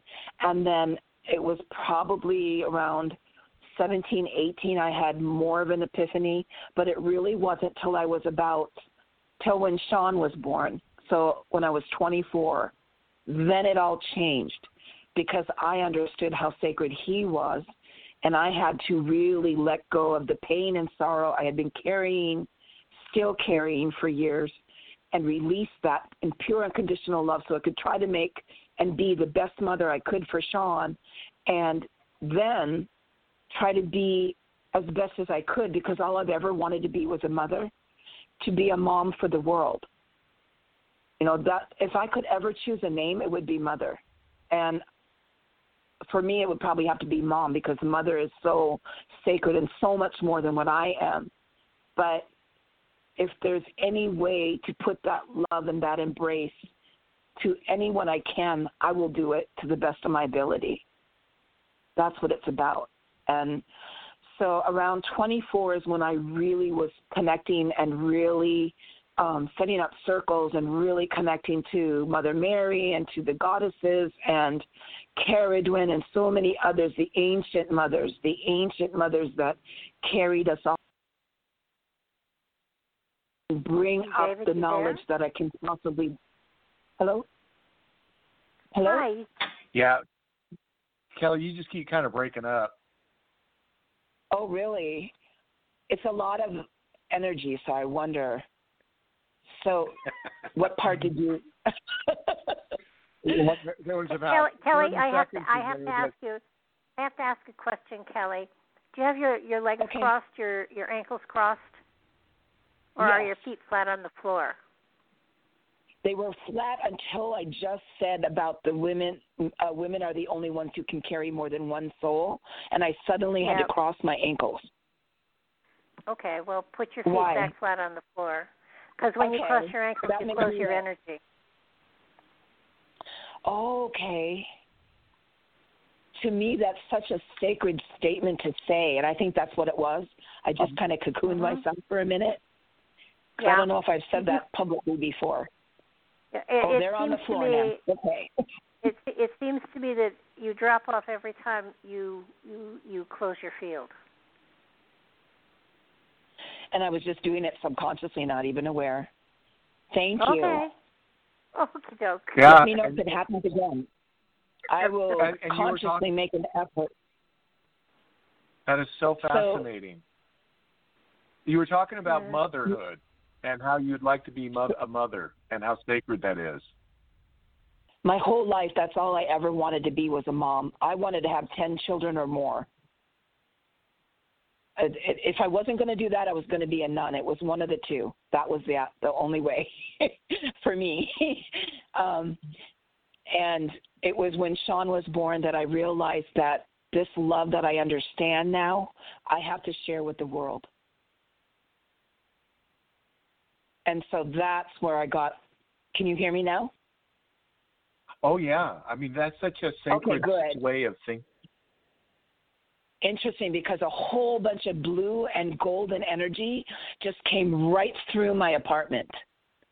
That's why I asked, wow. just as I was saying. Like a wave, and it's just blue and gold. It's still here. It's just kind of, okay. How beautiful. So I had... Thank you. um, it's amazing. And um, they showed me how I could do it. Was I've always been asked for, to go and bless people's homes, bless their babies or newborns, be there when people were crossing over. Why not bring it back, what was in the family, what knowledge that was taken, return it. And I said I would be open for that knowledge to return. And it did. It came like a flood. I also learned that it's okay to say, can you slow it down? It's a bit much. And they did. And and so it comes as I need it, depending on the, the haunting and things, or the situation that needs to be blessed or protected.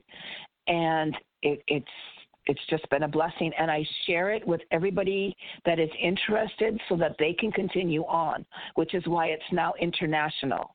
Many don't call it haunted healings, but they know where they got it. That's all that's asked.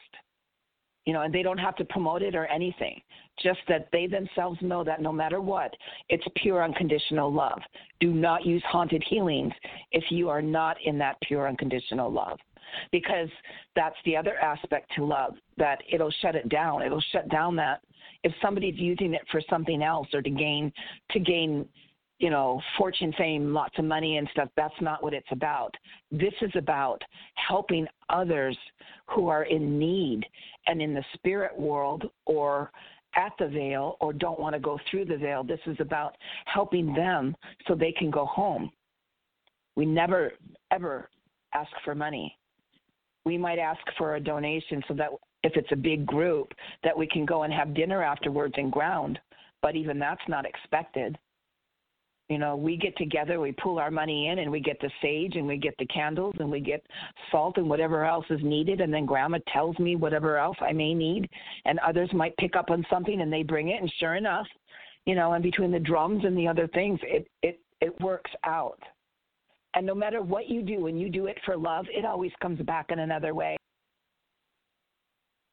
And we're okay. I bet you that would be a very exciting, it would be, must be a very exciting uh, experience to see you in work and see you in an operation. It would, but if, but if you're there in that, you too get caught up in it, and it's your own divinity as well.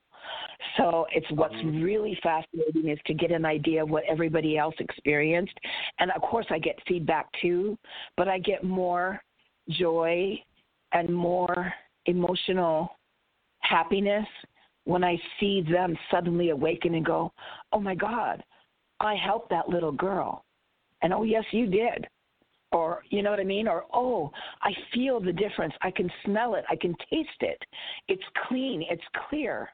I can't tell you how many places we've gone where there's no birds, and after we're done, all the birds come in, especially crows. That is my greatest joy. That's when I know that I know that I know the layers and the energies, the limestone, the quartz, the crystals underneath are all clear because they come in and bless.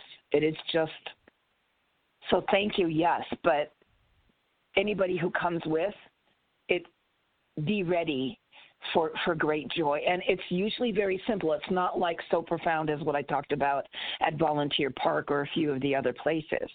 It's it's more very simple and walking in that pure unconditional love and being grounded. But if you really are doing that, you will feel the change.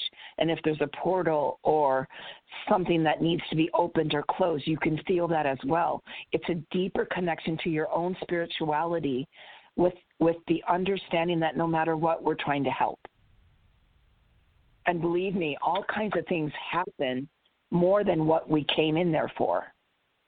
There's usually quite a few other spirits. I no longer, like, close the veil. I leave it open and let, you know, the expression, let go, let God. Who am I to close it? Leave it open and let God, but I say it out loud. So the veil is open for anyone who wishes to cross. Maybe you don't want to with our group. So I step back in love and light and let God close it when it's time. And that has worked tremendously, especially like um, driving on the freeways if there's been a major accident and I know someone's crossed over and they're kind of scared. And I'll just leave it open. Even if they have crossed, you never know who else. You know, I'm not the keeper of I'm not the keeper of the veil. I'm just someone who's walking in love to help anyone to go home or to bless and heal a place that's haunted or has sorrow. We're able to do that, and that's what it's about. And again, if a spirit ever says it really needs help, I feel it's our duty to help. Is it important to know that your house is haunted or a site is haunted? If it's causing pain, then it's uh-huh. either something that built up energy, and it might be hurting the animals or or a child oh, or or um, somebody in the home who's frail or whatever. We will come instantly and, and help to heal that. Or it could be it's a loved one who's really trying to connect and say, I'm okay, stop feeling so bad about me. I'm completely in love and light. I'm happy. I'm free. I'm good. But we're not hearing it because so many of us, it's changing now, but so many of us were, were raised that you don't talk about that. So death yeah. becomes something or, that's even scary. Yeah. I'm sorry? I, I just said it's not even part of our being, being on our radar. I so know. There's a lot of other and ways. So mm. That's why I tried to share about little Daniel who went home, who held on for a month for his parents until they got it. And then it, within a heartbeat, said, no, no, no, you go. I, I'll survive. I'll do whatever it takes. You go home, honey. You go home. I'll see you there. And they still feel him. He's still around. His soul was just too big for his body. I cannot wow. tell you how many babies that were supposed to allegedly be here, but they actually, this is one that needs to come out. Um, there are many people who go through pregnancy only to have the baby not come to full term. And then the next child comes through completely healthy.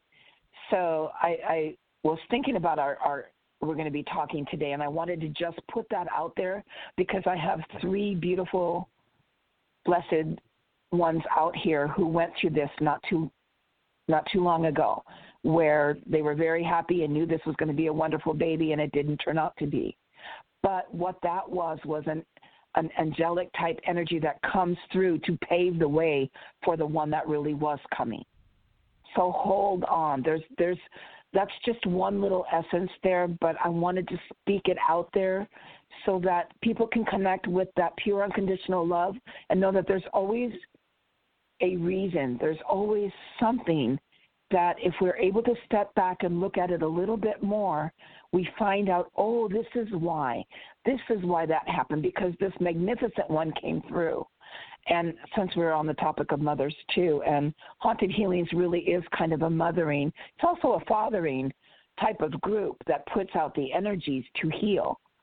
Same aspect. It's like parents taking care and raising the young, but then also taking on others who are out there who don't have anyone, because they know what it is to not have, or their soul is so bright that they want to put that love out and, and help nurture and carry on humanity.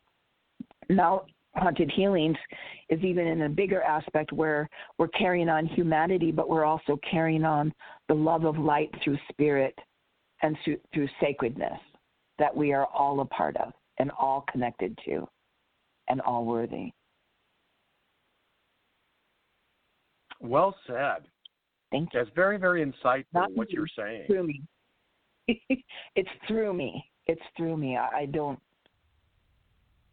Like I said, I don't know all the answers, but this is what I have learned. This is what's coming through. This is what has worked with Haunted Healings, and just the aspects of pure and conditional love and loving one another. And I really believe, again, you know, we're all brothers and sisters. We're walking each other home. And in the process, if we can help anyone along the way, that just increases the joy and the frequency and the harmony and the heart and soul of divinity, of which we all are part of.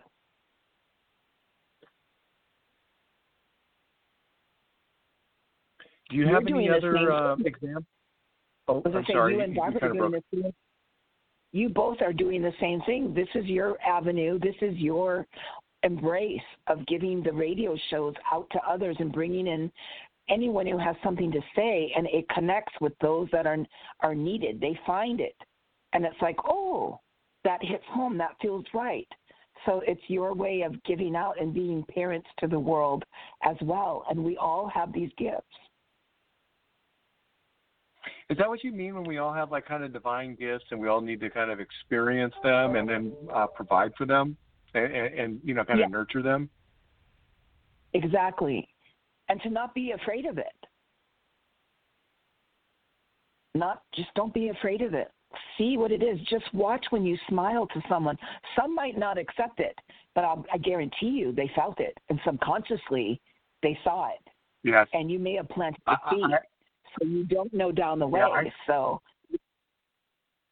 go ahead. I smile a lot. I get. I smile a lot, I know. and I, I, I see what you're saying. It, people react to it. They do. It's it's like we all want that. We all want to feel safe. We all want to feel loved. We all want to feel connected. We are human beings in this form. We are divine beings who were always connected. So, of course, there's that pull even more. And the more you cherish each other and share with each other, the greater we become. And the closer we become. So do you have like a whole group of people that are kind of on call um, there up there in Seattle? Right now here in Seattle, I have four. Now online, I have about two thousand. Wow. And in different and in different states, depending. Hey, did you, did you kind of shout out to them and let them know that you're going to be on tonight?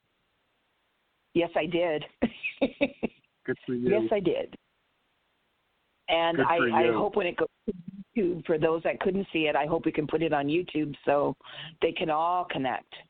And that also shares oh, both yeah. of you and and and this wonderful, this broadcast. There's so many divine people you have both interviewed that that this needs to get out too. People are look, searching, they are looking, they are learning, they are processing. And we need safe places to go and listen without drama, without craziness, with just to connect for ourselves. Because the stronger we get, then we can help the world. First, we've got to help ourselves. Yes. And you had to go through an entirely very complicated and difficult process to kind of get to this point, didn't you? Yes, but it was worth it, and I would do it all over again. It's the same thing. I'd go through everything to have Sean, my son, and I would go through anything again to, to have this Haunted Healings. Um, and the only reason it's called Haunted Healings is because anything that's haunted or hurting, we heal it to the best of our ability. It's about that unconditional love, and that it it's worth it. There's nothing more greater to see someone who is so hurting and so full of sorrow and doesn't understand, and to come in there and bring that light and let them know that they are connected to God and they are worthy, and see them change and empower themselves and take back their own home, their own family, their own love and light. That's the key. It's not like, oh, come to me and I'll be your savior. No, it's not that. I'm just one little aspect, as we all are. But if I can instill that joy, then they can go off and teach to others, and it continues on, and that's what it's about. Yes. I think a lot well, of people Well, it's a little bit like that. I, you know, when we were talking a little bit about the uh, Wizard of Oz, I do believe that even though there's a lot inside of you that you already know, you need somebody to say, click your shoes. Exactly. Or do this three, exactly. Or do this three times, you know? And I'm going to do whatever it takes, because I don't like those flying monkeys, but I love monkeys. Those monkeys, man, those were scary. I'm sorry. So, like, on a slightly different note, you know, you said that the ravens will come to a property after you've cleared it. What is the um, yeah. So what is what is the meaning of the the uh, the ravens? That's a very significant um, spiritual bird, yes. Isn't it? Crow magic and raven magic is very powerful. So dove magic and swan magic and owl magic. They are healers. They are the connectors and messengers. You know, that's why if you're walking around and they're cawing at you, you better listen, at least pay attention and say thank you, because even if you yeah. don't understand it, your subconscious does. And there's that old expression, while we plant seeds along the way, we won't get to sit under all the trees, but we get to sit under some of them. Well, same thing with the birds and the animals and the trees and the energies that are around. There is spirit in all of them. There's a little bit of spirit in everything. And so if the birds are calling you, they recognize you. They connect. They can see your aura. They can see your energies. And they're here to tell you something. You might not quite understand it. I don't always either. And I love crows and ravens and owls and swan and all of them. But um, I know somehow I get calm when they speak, and they're always around. And especially when they come into a place where there was no birds or anything, they won't go if it's really bad. If they do, it's single, it's a few, and they're calling out for help. When we go there and it's quiet, as soon as it's cleansed and cleared, they come. And it's just the most magnificent yes. feeling. It, that's how you know everything has a soul. But we are supposed to be stewards and caretakers of the earth and each other. That's a higher calling. It is, and that, that's so uh, part of the um, kind of the Judeo-Christian tradition, is that we are all caretakers of this earth. But caretakers understands too. Animals have pain. They feel pain. They feel joy. And they too have unconditional love. Even the plants, even the trees, even the mountains, seriously. You look at a rock, yeah. it came from a mountain at one point, right? So there's there's these connections. The more we begin to understand that, the more relationship we have with Mother Earth. As they say, Mother Earth, Father Sky, and then divinity, and through the universes. The more we connect, we understand we're all sacred and we all are important. And we are supposed to be caretakers of, of the animals, but they take care of us as well. I, I'm I'm learning that more. There's so much Native American Indian um, traditions that you're talking about. Hey, listen, we're kind mm-hmm. of starting to wind down the show. We only got a few minutes left. So I thought maybe at okay. this point you can tell us your contact information and uh, maybe what you might have uh, words. So if you can be quick maybe and brief what about I, that. And then you kind of went up. So oh, I I'm just said if Facebook. You can give us your contact information. Mm-hmm. So um, it's haunted healings one at gmail dot com. And it's also Haunted Healings on Amazon. It's just a simple little book, little Kindle, but I'm going to revise that very soon and actually have it in book form, as well as In Between, which is coming out hopefully the end of this month, if not the first week of July. And I'm at um, Kelly Kelleher. It's nine eighty on Facebook. If you just go Kelly Kelleher, you'll see. But there's also Haunted Healings on Facebook. And so that's a good one to connect with me. And then, again, the haunted healings one at gmail dot com. There's also a haunted healings one at wix site dot com. Fantastic. And so do you have any, like, last words and some or some other takeaways? Please don't forget that you are loved, and I send love out to each and every one of you. Know that you may never meet somebody, but I promise you, there are people all over the world who are praying for you. You are worthy, you are divine, you are loved, and you are cherished, and we all get to go home and reconnect. But in the meantime, start with yourself, love yourself, and then work on loving each other, and that will change the frequency of everything, and the pain and fear will mostly be gone.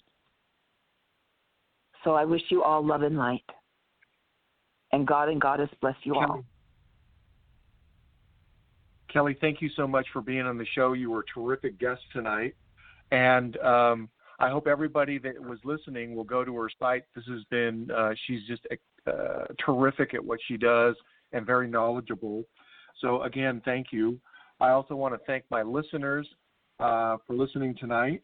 And um, the archive is going to be put up on uh, our YouTube channel. So it's uh, Archives YouTube channel. And Um, I would appreciate it if you would uh, subscribe to us, and that way we'd uh, be able to update you with our future shows. So I'm your host here on Night Life with David Collis, and Kelly Kelleher was our guest, and you can find me at w w w dot david collis dot com, and uh, I am also on Facebook at David C. Collis. So let's journey together. Good night and have a great tomorrow, and I say it's a brand new day. Good night, everybody.